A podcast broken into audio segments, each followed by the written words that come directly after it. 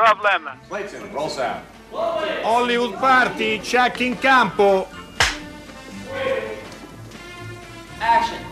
Hollywood Party è la più grande trasmissione della radio dai tempi di Marconi. Buonasera, eccoci qui, una nuova puntata di Hollywood Party. Dalla regia mi fanno segno di no, ma questo no che cos'è? Un no esistenziale, un no non stai andando in onda? Eh, No, sto andando in onda. Ah, è un no che mi ricorda che sono abbastanza abbandonato a me stesso, ovvero in, col mio co-conduttore che è stato mandato in missione in quel di Bergamo per il Bergamo Film Meeting ancora non è eh, stato raggiunto. Ma questo non è un problema perché in verità io non sono davvero solo. In studio con me sono molto contento che sia così. C'è Daniela Currò. Buonasera e benvenuta a Hollywood Party. Buonasera, ciao a tutti. Forse un esordio a Hollywood Party. non- No, in realtà sì, ho già fatto due Hollywood Party. Oh, chiedo, anche, chiedo umilmente perdono. Anche se in collegamento da festival. Ah, ecco, non dal vivo, non, dal- però. non Eh. dalla sede, ecco. Eh, oggi ti salutiamo comunque nella tua veste nuova di conservatrice della Cineteca Nazionale Grazie. e quindi benvenuta e ti rinnoviamo gli auguri per questo impegno importante. E abbiamo raggiunto Enrico Magrelli. Ciao Enrico! Ciao, ciao, ciao a tutti. Ciao, ciao. ciao, Buonasera, Daniela. allora tanto per cominciare, cioè appunto c'è Daniela Currò qui vicino a me ehm, che abbiamo appena presentato, a che ora ti sei svegliato questa mattina Enrico? Ma questo te- che- ma perché ieri sera, come dire, Piff chiedeva dove trovo. È un po' troppo personale tutto questo. Ho preso un treno alle 6.30.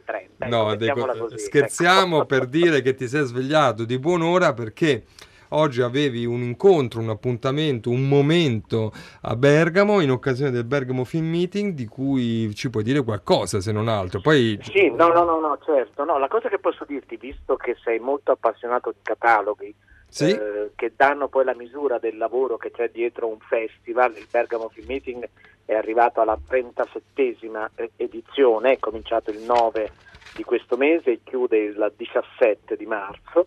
Il catalogo conta 290 pagine e questo dà l'idea delle sezioni eh, degli pazzesco. omaggi, ce n'è veramente eh, tantissimi, se vuoi ne parlo ora mh, oppure ne parliamo dopo quando ci concentriamo Sì, su uno degli ospiti più importanti che è passato qui che è Jean-Pierre, eh, Jean-Pierre Leone insomma. Eh, quindi ci sono oh, omaggi, com- c'è un concorso come tutti gli anni però intorno al concorso fioriscono tante cose, mh, eh, degli omaggi soprattutto legati a registi europei, quest'anno ospiti un regista norvegese, Bent Hammer, e un regista spagnolo, eh, Alberto Rodriguez. Eh, c'è stato poi un omaggio, lui non era presente, a Peter Mullan. no? Peter Mullan è un attore regista, secondo me, davvero di grande, eh, di grande interesse. E poi tanti altri appuntamenti, come questa piccola cosa che si chiama La ricetta perfetta, cinema e critica al- nella pausa pranzo. Domani ci sarà Paolo Mereghetti che eh, racconterà, converserà su Metropolis e dopodomani invece sarà Emanuela Martini che ragionerà sulla figura dell'investigatore.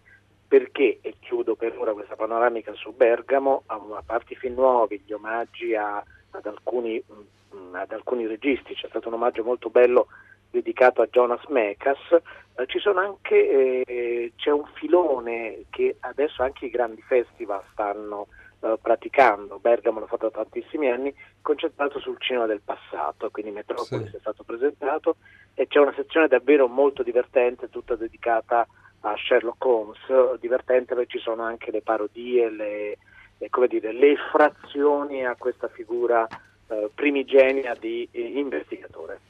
Bene, questo è una sorta di in- così, introduzione eh, di quello che ci dirai, ci dirai più tardi, eh, ma ovviamente tu sei con noi sempre, anche perché mh, buona parte della puntata la dedichiamo e siamo anche molto contenti nel- ne- nella riscoperta per certi versi, o comunque nella riproposizione, nella ripresentazione di un film importante, che è stato importante eh, per la storia del cinema italiano, quello un po' anche inedito, quello che è rimasto un po' in ombra, che ha avuto una fortuna un po' sfortunata, diciamo così. Eh, e Non contate su di noi di Sergio Nuti, un film del 1978 che è stato appunto riperticato dalla Cineteca, restaurato e l'occasione dell'edizione, della nuova edizione, della presentazione di un DVD è il motivo per cui eh, Daniela Currò è qui con noi, ma anche l'occasione per noi per parlare eh, più lungamente di questo film. Come sai, Enrico Magrelli, il quiz non c'è per la eh, gioia. Mo- molti sono felici. Molti sono felici, felici, altri, quelli non felici, sono silenziosi, forse non si esprimono o non esprimono il loro disappunto, ma se volete farlo, potete farlo ovviamente al 335 5634 296, ci potete dire tutto quello che volete, tanto non, non avete freni e limiti, siamo noi che vi filtriamo ogni tanto, permettete permetteteci di farlo. Eh, mandate i vostri messaggi eh, riguardo al quiz e riguardo anche però alla nostra iniziativa eh, in occasione dell'avvicinamento dei, dei nostri 25 anni eh, di trasmissione. Ogni giorno eh, stiamo ripescando dall'archivio della trasmissione che ha avuto centinaia, no, forse migliaia di ospiti, no Enrico? In migliaia di, no, migliaia no, di ospiti. Stato, ogni tanto veniva la tentazione, questo in passato, quando siamo diventati più saggi, di provare a contarli, ma... Eh non basta il pallottiere delle, delle elementari. Ecco, considerate che la trasmissione, come sapete, va in onda tutti i giorni dal lunedì al venerdì eh, da 25 anni, più o meno con qualche salto. Allora, abbiamo ripescato dall'archivio un incontro straordinario, meraviglioso, a volte capita, eh, anche il caso ce li porta. Due grandissimi, Fritkin contro Dario Argento. Ascoltiamolo. Hollywood Party com'era? Hollywood Party è la più grande trasmissione della radio dai tempi di Marconi. Sì, buona la venticinquesima. We met accidentally in an Italian restaurant in Los Angeles. Ci siamo incontrati per caso in un ristorante italiano a Los Angeles. And I was leaving, I think, or I was just coming in and Dario was going and he said, man came up to me and said, Are you William Friedkin? I said, Yes. He said, I'm Dario Argento. allora, lui stava uscendo, Dario stava entrando e lui ha visto un uomo che si avvicinava e diceva, Lei è William Friedkin? Eh, sì, e io sono Dario Argento. And I had no, I, I didn't know how he knew I was there, but I was delighted because as I told him then, and as I've said over and over, I love Dario's films. You know, probably more than than any uh, the body of work of any filmmaker. His, uh, to me, are the most exciting, the most entertaining, the most fun and the scariest. allora dice che era molto contento perché ama moltissimo, come ha detto più volte, il cinema di Dario Argento, trova che sia eh, quello che dà più divertimento di tutti. Eh, Dario Argento, ti ricordi bene di questo incontro? Eh, sì, mi ricordo, ricordo benissimo. Di... Sì, io ricordo, naturalmente, prima ero appassionato in una branca, facevo il critico, quindi nelle ultime eh, parti della mia critica ha capito anche i primi film di Friedkin e poi anche i suoi documentari al Festival di Pesaro e quindi posso testimoniare che quando Friedkin, ho conosciuto Friedkin quando Friedkin era ancora proprio giovanissimo eh, e quindi ricordo sia i primi suoi film ma anche i suoi famosi documentari ormai mitici, no? sono il mito, i suoi documentari, i suoi cortometraggi, i suoi le sue, sue lavori per televisione che sono così rari anche a vedersi, però in cui ci fu un'epoca che, che era l'epoca appunto si facevano i famosi festival di Pesaro certo. del cinema nuovo, del cinema e, e, e, documentari, e lì vidi le prime volte vidi i lavori di questo maestro. Io vorrei cantare per chi è nato come me, per strade de borgata chi sogna di svoltare un giorno separà il fango dal dolore.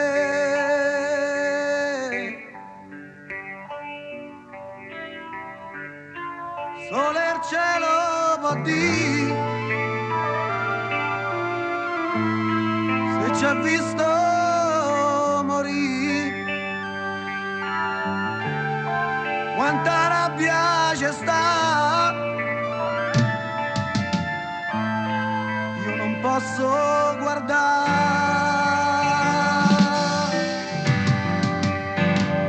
E domani.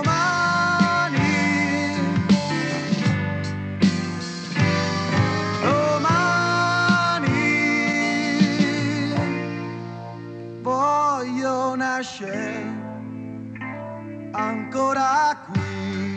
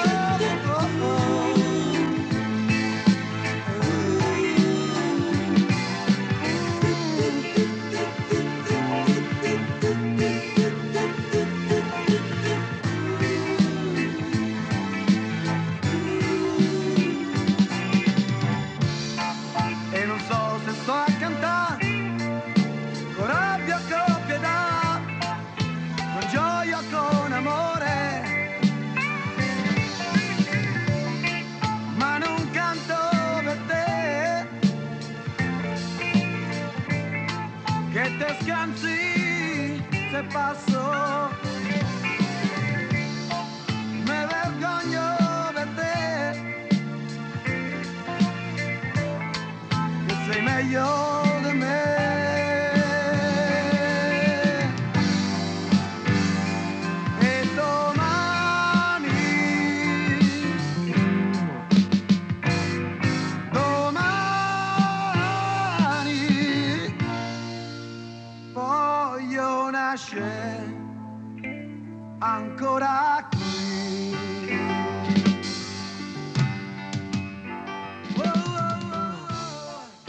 Questo bellissimo brano che ci riporta eh, indietro nel tempo, in, soprattutto in certe atmosfere fine anni 70, il titolo è Strade de Borgata, l'autore è Maurizio Rota, è uno dei brani inseriti all'interno del film Non contate su di noi di Sergio Nuti. Eh, Maurizio Rota è stato l'autore delle musiche eh, di questo film e, e, e, di due brani, appunto di due canzoni che poi andarono a costituire, entrarono insomma in un 45 eh, giri eh, che fu editato eh, all'epoca, in un film eh, straordinario anche dal punto di vista del, delle scelte musicali, del, del, lavoro sulle musiche che fu fatto eh, sul film. Altri eh, artisti erano Massimo Altomare, Enzo De Luca, il canzoniere del Lazio e anche un brano di Alan Sorrenti Sentiem. E questo insomma è uno, così, uno delle, delle porte possibili di ingresso eh, di questo film che Daniela Gorro adesso ci aiuta un po' a ricostruire, no? Nella... perché innanzitutto avete deciso di iniziare una collana che si chiama Chiaroscuro e se ci puoi raccontare anche che cos'è questa, io lo chiamo collana, forse non è sì. il termine ideale, però insomma, eh, che cos'è Chiaro Beh, diciamo sì, eh. che è una serie, una di, serie di esatto. DVD e Blu-ray che abbiamo deciso di eh, editare assieme al distributore Penny Video per portare un po' di nuovo alla luce dei, dei film che sono stati dimenticati o che non sono mai stati conosciuti eh, per i motivi più svariati. Quindi film che possono essere stati sfortunati o che magari all'inizio hanno avuto un certo successo di critica anche di pubblico, ma poi nel corso del tempo si sono un po' uh, persi per strada. Quindi con Chiaroscuro vogliamo riportare alla luce questi, questi titoli e il, diciamo, non c'è stata occasione più ghiotta che riportare uh, alla luce uh, il, il film di Sergio Nuti che è, è, un chiaro esempio di film che eh, riscosse un certo successo alla sua uscita, la critica ne fu molto interessata, il uh, film sfiorò la vittoria a quello che all'epoca era l'ambitissimo uh, premio per autori cinematografici Angelo Rizzoli di Ischia, ehm, vinse quell'anno Ecce Bombo di Nanni Moretti. Um, Vinse, eh, questo film vinse il Nastro d'Argento come miglior regista eh, esordiente e il premio qualità del Ministero. Uh, e per uh, il premio qualità, diciamo, una uh, regola dell'assegnazione del premio qualità è che eh, una copia negativa del film venisse depositata alla Cineteca Nazionale. Cosa che fu fatta. Cosa che per fortuna fu fatta nel 1981, quindi qualche anno dopo l'uscita del film, ed è grazie a questa copia negativa che noi oggi possiamo uh, riscoprire il film. Infatti il negativo originale è andato perso, uh, l'abbiamo cercato ma non, non, si trova più, potrebbe essere stato distrutto e quindi questo negativo è l'elemento migliore da cui partire per ricostruire il, il film. E abbiamo fatto proprio un'opera di ricostruzione uh, perché abbiamo utilizzato anche una copia positiva che era stata depositata sempre in Cineteca per la, la, la, legislazione sul deposito legale e ehm, questa copia positiva corrisponde alla copia che fu distribuita in sala nel 1978. Uh, mentre il negativo se ne discosta uh, per alcune piccole sequenze ma in più se ne discosta perché ha l'unica scena che fu censurata uh, per ottenere il nulla osta di censura. Infatti la commissione di censura decise che una scena diciamo, di contenuto eroni- erotico dovesse essere eh, censurata e questa scena invece si è conservata in questo negativo. Eh, ha, resistito, ha, resistito, alle forbici della censura. Tra l'altro la censura che de- decretò il divieto ai 14 anni. Giusto, giusto. E non ai 18, nonostante giusto. il film in effetti mostri anche eh, delle scene, insomma, di, dei nudi sicuramente, eh, una sessualità de- del sì, fine anni 70, libera, molto sì, libera, sì, e, e poi il tema che forse non abbiamo ancora sì. affrontato è quello della droga C- e della certo, marginalità. Il tema della tossicodipendenza. Della e in realtà, proprio per questo la commissione di censura giustificò dicendo che il visto veniva dato uh, ai, all'età superiore ai 14 anni perché nonostante il tema scabroso, nonostante il turpiloquio, nonostante le scene di nudo, comunque il messaggio era un messaggio importante uh, che faceva, che descriveva semplicemente in maniera realistica un gruppo di tossicodipendenti eh, e eh, nel, nell'intento della censura doveva mandare questo messaggio agli spettatori di quello che è in realtà la tossicodipendenza. E questo film è molto interessante ed è sostanzialmente tratta un tema inedito nella cinematografia italiana di quegli anni, perché se noi pensiamo il, diciamo, il film che normalmente in Italia viene associato mm. al racconto della tossicodipendenza è Amore tossico, eh certo, che però di, di qualche Claudio anno Caligari dopo. del 1983. Eh. eh sì, ben eh, cinque anni dopo.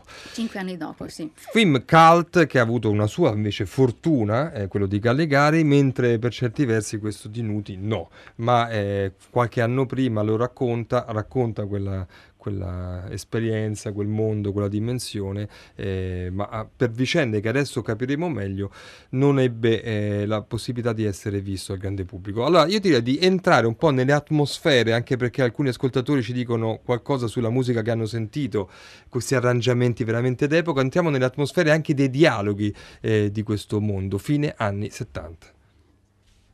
Ma come hai fatto a venirmi sotto? Ma come hai fatto tu a non vedermi? Non facevo l'amore da due mesi. Incredibile, anch'io non l'ho fatto per due mesi. Sono uscita ieri. Come è uscita? A dove? È mezzanotte. Dormi. Finalmente sogni. Improvvisamente... Trac! Chi è? Che succede? Il controllo di notte. Sei stata in prigione. E com'è? Per omicidio. no, davvero, perché ci sei stata? Dai, per la roba. Ma che, te ne vai? Sì. Senti, ma tu suoni il flauto? Sì. Sto uscendo anch'io. Da che parte vai? Allora Enrico, hai sentito anche tu questo dialogo che viene dai lontani anni 70 eh, e questo è il momento del film in cui sostanzialmente i due eh, protagonisti, anche se in film che ha una sua coralità, si incontrano, Flauto appunto, che è il soprannome, eh, e la protagonista è, è la ragazza che mh, lui in qualche modo pensa di aver investito la eh, diciamo la, le dà un passaggio e da lì inizia una storia. Come poteva accadere liberamente alla fine degli anni 70?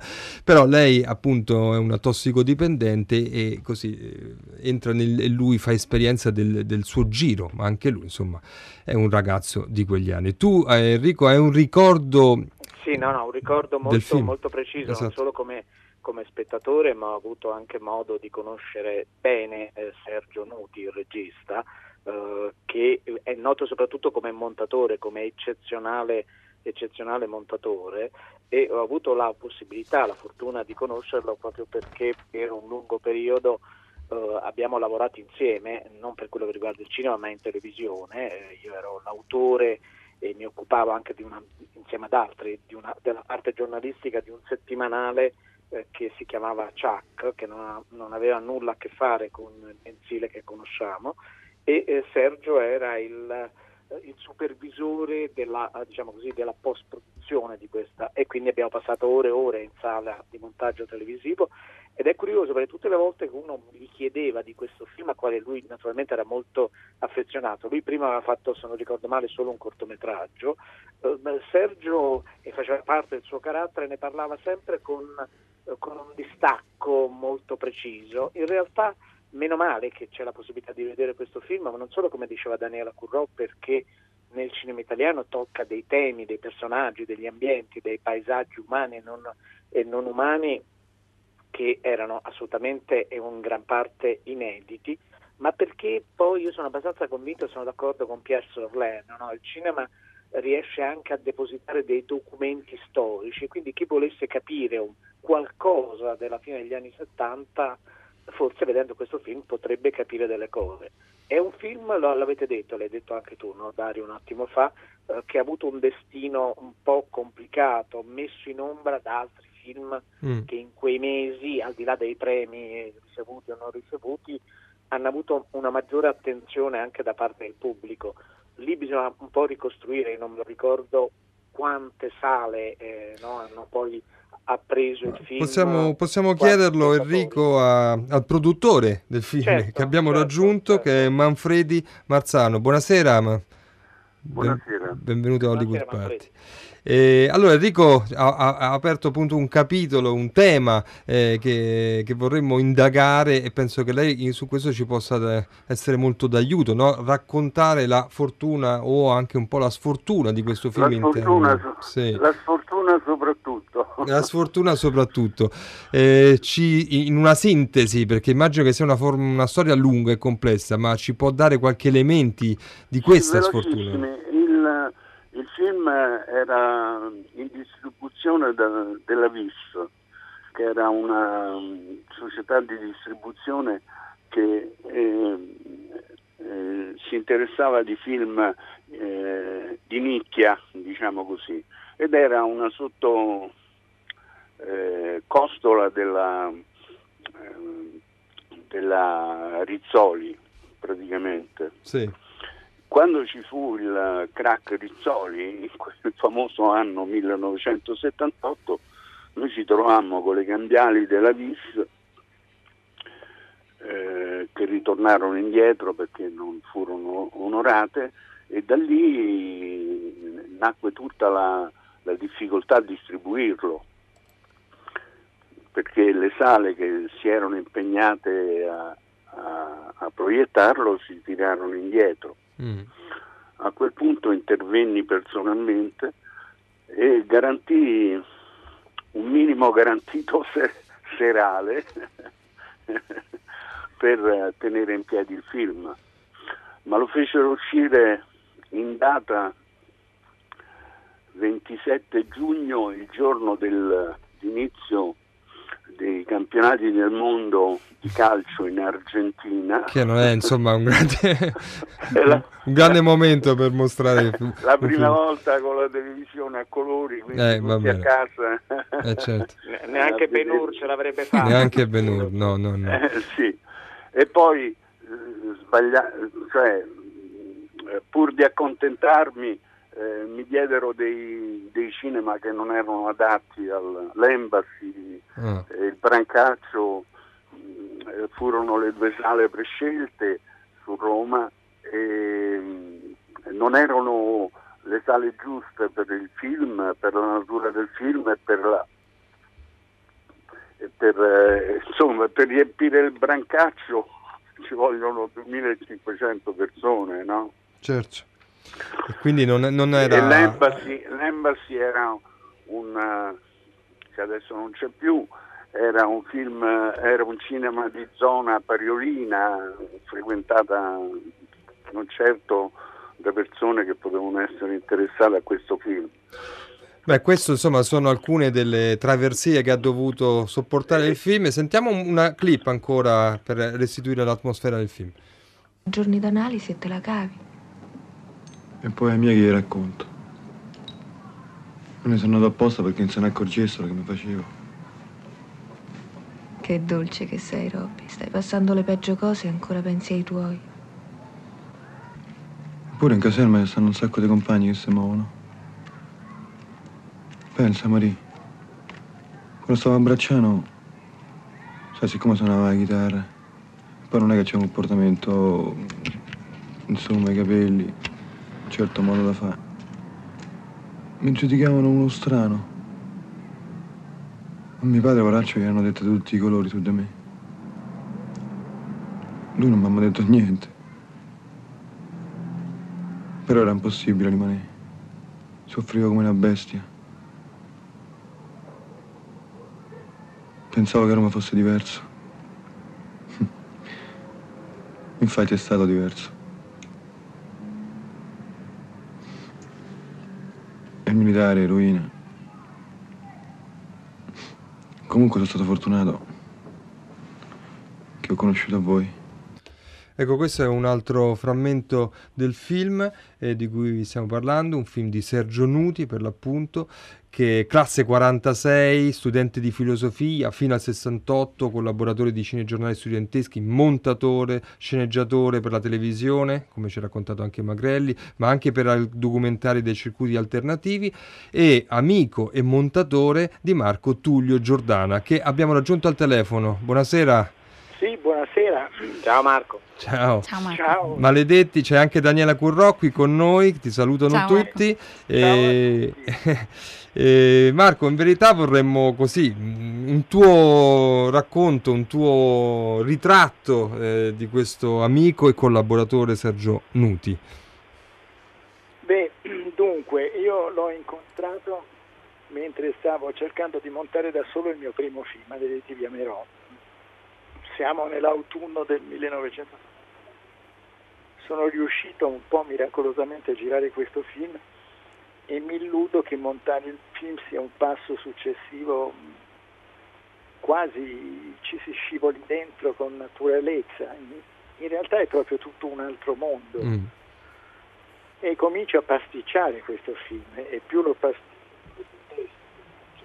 mi rendo conto che ho bisogno di un montatore oltretutto allora si lavorava in pellicola e quindi quando tu facevi un taglio sulla, sulla copia dopo ri- ritagliare due o tre fotogrammi prima dopo e rincollarlo col, col- con lo scotch era traumatico per Eh, il certo. film perché poi quando lo proiettavi diventava si, si rompeva era un macello insomma dopo averlo reso un macello eh, chiedo a Roberto Perpignani che stava montando nella moviola di fianco la fonorete se poteva aiutarmi faccio vedere il film addirittura a Dino Baraglio una sua assistente e loro in qualche maniera mi confortano, non lo possono fare, hanno altri impegni, però mi dicono "Oh, c'è il film, stai tranquillo, lo trovi, vedrai, cerca un bravo montatore.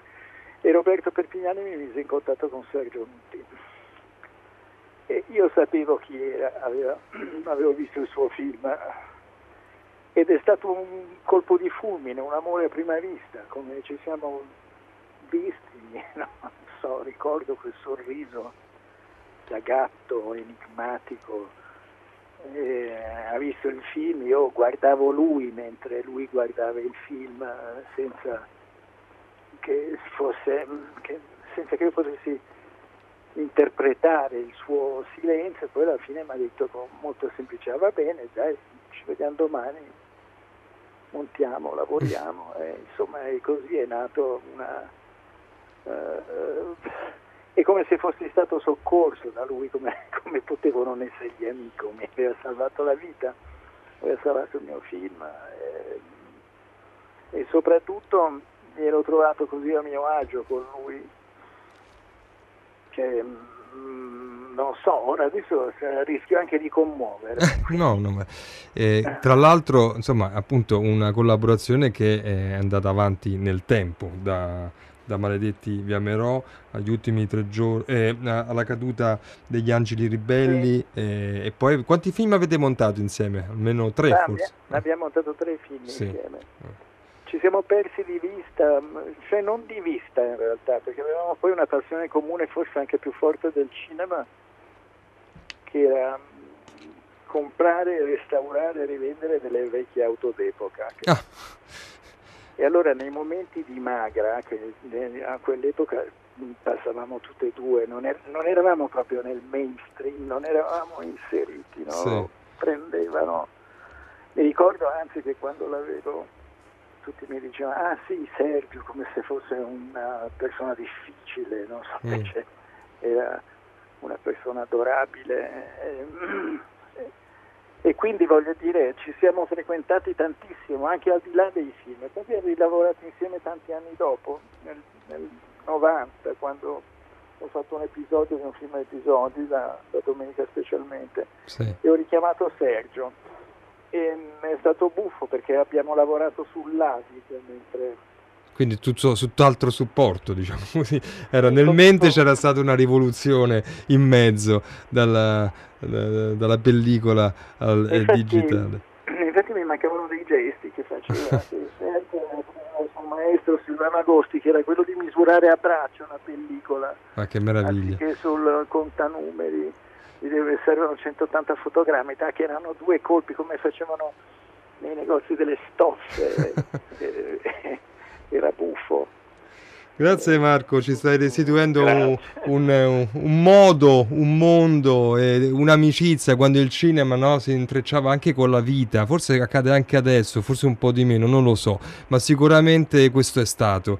Eh, e noi ti ringraziamo. Eh, ringraziamo anche Daniela Currò, ci dai un appuntamento di, per la presentazione di questo vostro... Sì, eh, lo presenteremo ehm, lunedì prossimo alla Casa del Cinema qui a Roma, quindi spero che eh, molti ascoltatori verranno Certo. e presenteremo il film, eh, questa versione ehm, restaurata e il, il DVD.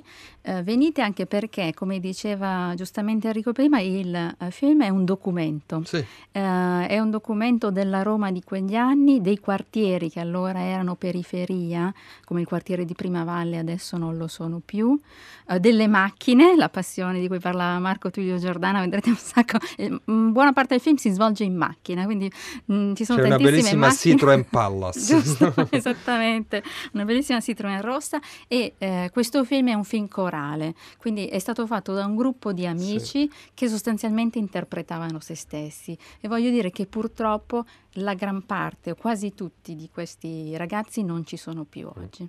E aggi- aggiungo, eh, prima di salutarvi, che forse probabilmente questo film è un po' l'alter ego, l'altra parte di Ecce Bombo. Insomma, c'è stato un Ecce Bombo, ma c'è stato anche un Non contate su di noi. Stessi anni, stesso periodo, stessa città, realtà diverse e anche mh, forse anche un'idea di cinema diverso, non lo so. Comunque, sicuramente mondi diversi. Insieme rappresentano un unicum che dovrebbe essere recuperato. Allora, io ringrazio Manfredi Marzano, grazie di essere stato con noi, di averci raccontato un po' della vita di questo film, Daniela Currò e Marco Tullio Giordana. Vi salutiamo con eh, un eh, pezzetto di, ecco, di un altro film di quegli anni, Maledetti. Gambero.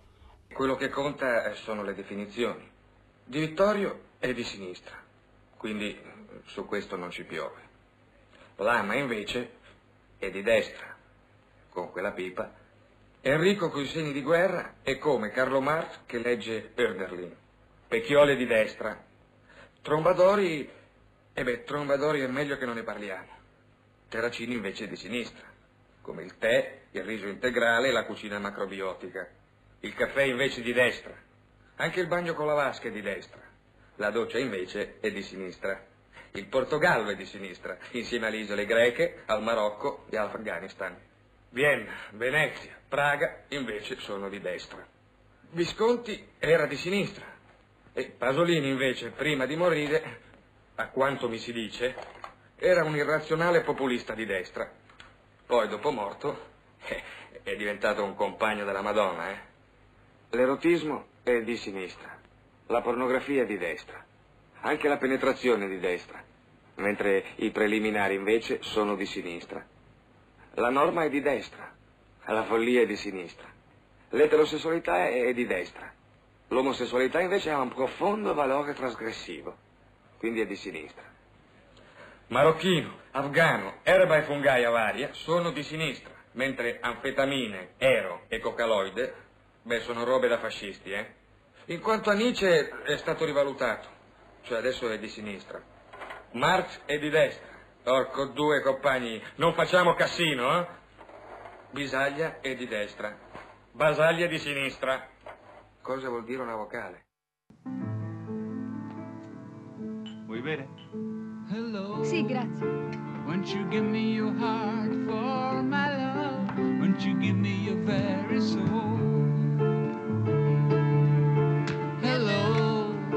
Won't you give me your heart for my love?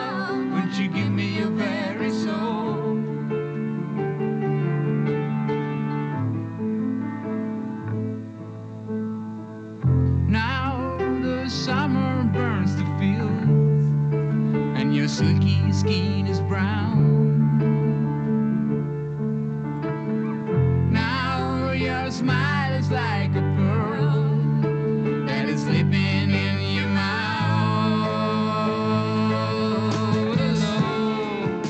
Allora, questo brano è sempre tratto dalla colonna sonora del film e ci chiedono gli ascoltatori di ripetere il titolo Non contate su di noi di Sergio Nuti. Questo brano si chiama si intitola Hello Song di Enzo De Luca. Prima abbiamo sentito direi un folgorante momento di Maledetti vi amerò Enrico, no? che veramente sembra il prontuario degli anni 70. È vero, Eh, è vero. E straordinario. alcuni nomi agli nostri ascoltatori più, più giovani risulteranno dei nomi davvero molto esotici. Eh sì. Poi all'epoca c'era questo, questo piccolo gioco di società, tanto che anche i settimanali di informazione che avevano un loro peso poi sono andati avanti veramente per settimane, no? stilando liste di quello che poteva essere di destra o di sinistra, quando ancora c'era il piacere di etichettare. Sicuramente un attore non etichettabile è l'attore che è passato, l'attore sicuramente più importante, con tutto il rispetto per i registi che sono qui, che sono passati a Bergamo e al Bergamo Film Meeting che, eh, che passeranno nei prossimi giorni, eh, Jean-Pierre Léaud, al quale è stato dedicato un omaggio sono stati presentati circa 20 film, perché poi quando si pensa a Jean-Pierre Léaud automaticamente si pensa, proprio per quello che dicevi, quando il cinema si mescola con la vita, a, a Truffaut, ma Jean-Pierre Léaud ha una filmografia davvero molto variegata, che va da Godard a Garrel, ad Assayas, e l'elenco a Eustache, ha avuto quindi veramente un, un ruolo e continua ad avere un ruolo importante. È naturale che eh, Jean-Pierre Léaud oh, sia associato al regista che, come lui ha detto, gli ha fatto un po' da babbo cinematografico, è una sorta di figura di padre e padre vicario. E infatti lui diceva Truffaut eh, è stato mio papà, Godard è stato mio zio, proprio perché ha lavorato anche molto con Godard e eh, la cosa interessante è che lui diceva che poi lavorava con Godard quando doveva fuggire da quella gabbia dorata che era il personaggio di Antoine Duanel. Truffaut e Jean-Pierre Léaud hanno costruito un ciclo che è veramente un unicum nella storia eh, del cinema, in cui il personaggio cresceva e invecchiava insieme all'attore, ma non cambiava più di tanto. Noi abbiamo la fortuna, e poi soprattutto per chi non ci ascolta questa sera, ma chi avrà voglia di ascoltarli nella loro integralità, li metteremo sul nostro sito, le brevi presentazioni di Jean-Pierre Léaud ad alcuni, ad alcuni film e non possiamo che partire da laddove tutto eh, è cominciato. Non è il primo film di Leo, Leo aveva fatto già delle altre cose, però i 400 colpi è veramente il punto d'origine. Mais je le présente quand même. Enfin, tout ça s'est passé très simplement. Ma voglio dirvi comunque qualcosa, è successo tutto molto semplicemente. Je me promenais sur les Champs-Élysées avec ma maman quand j'avais 13 ans et demi. Lorsque j'ai rencontré, elle a rencontré un critique de cinéma qu'elle connaissait, qui s'appelait Le Marquis, et qui lui a dit Tiens, il y a un jeune critique qui va faire son premier film et qui cherche un enfant. Tu devrais envoyer ta photo et une lettre. Dis à ton fils de faire, il cherche des enfants pour tourner dans son premier film. E io ero in giro con mia mamma sugli Champs-Élysées, avevo 13 anni e mezzo e abbiamo incontrato un critico cinematografico che le ha detto ma guarda c'è un eh, giovane critico che sta per fare il suo primo film e cerca dei ragazzi giovani, perché non mandi la foto di tuo figlio? Alors François m'a convoqué et j'ai passé des essais. E François mi ha chiamato e ho passato il provino. Alors devant la spontanéité, le naturel que, qui, qui émanait de moi devant la caméra, il m'a choisi, m'a donné le rôle principal dans son film. E mi ha dato il ruolo principale nel suo film, mi ha scelto evidentemente per la spontaneità e la naturalezza che avevo davanti alla macchina da presa. Mais en même temps, cela a donné naissance à une longue aventure de sept films dans lesquels il racontait ses déboires sentimentaux. Et la naissance d'un personnage qui fait partie de l'histoire du cinéma, Antoine Doinel. Ma da, questo- da questa esperienza è nata in realtà poi una lunga avventura che è durata sette film in cui lui ha raccontato eh, le avventure sentimentali, la crescita di sentimentali anche sue, facendo nascere questo personaggio che è Antoine Duanel. E io sono molto felice di aver incarnato questo personaggio. Ensuite, comme il fallait bien vivre et gagner sa vie, Jean-Luc Godard. E dopo, visto che eh, bisogna comunque guadagnarsi da vivere, ho lavorato anche con Jean-Luc Godard.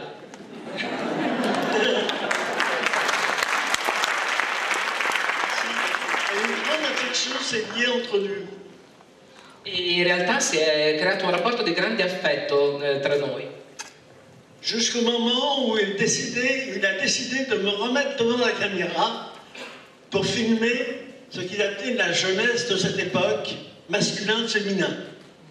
E mi ha deciso di rimettermi davanti a- alla, alla macchina da presa per filmare quella che si chiamava la giovinezza, allora masculin féminin. Ainsi, les 400 coups, masculin-féminin, je suis le directeur de la Nouvelle Vague. E così, fra i 400 colpi, masculin e féminin, sono diventato l'attore della Nouvelle Vague.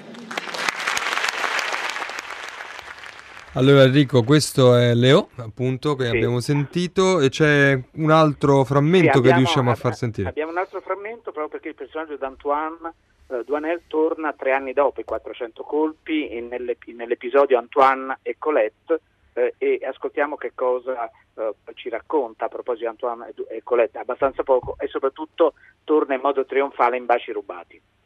Je suis venu aujourd'hui pour vous parler d'Antoine et Colette. E oggi sono venuto a parlarvi un attimo di Antoine e Colette. Je n'ai pas grand-chose à dire sur Antoine et Colette. Su cui però non ho tanto da dirvi. Sinon que François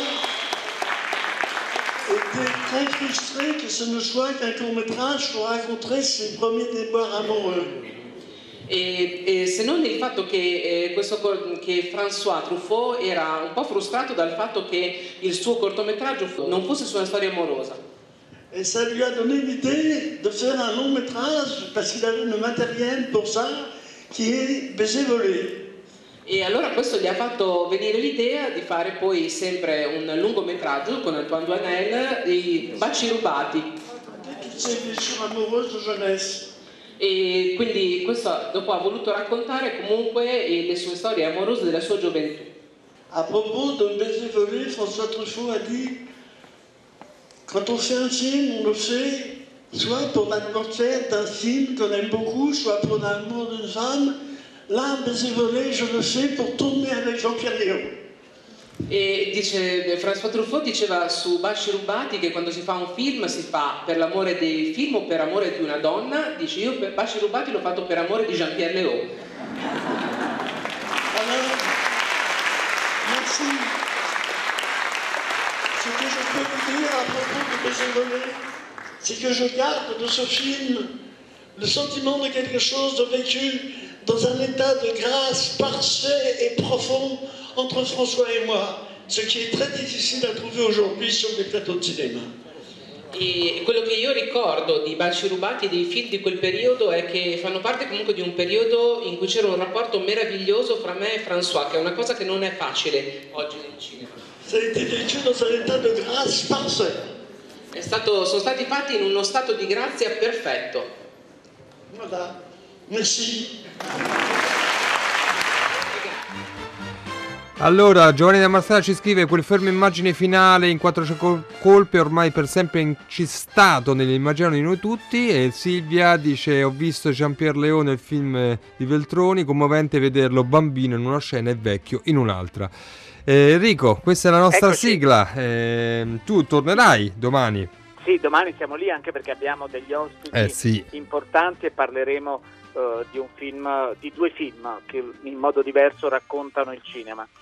Allora salutiamo chi ha fatto la trasmissione, Francesca Levi, Maddalena Agnisci, le nostre curatrici, poi Luciano Panici che ci ha mandato in onda, Massimiliano Bonomo, Alessandro Boschi, Erika Favaro, ovvero la nostra redazione, Daniela Curro che è ancora qui con noi, grazie Daniela, eh, Marco Tullio Giordana, Manfredi Marzano e Jean-Pierre Leo, Dario Zonto e Enrico Magrelli, quindi direi a domani. A Ciao! domani, a domani, ciao ciao.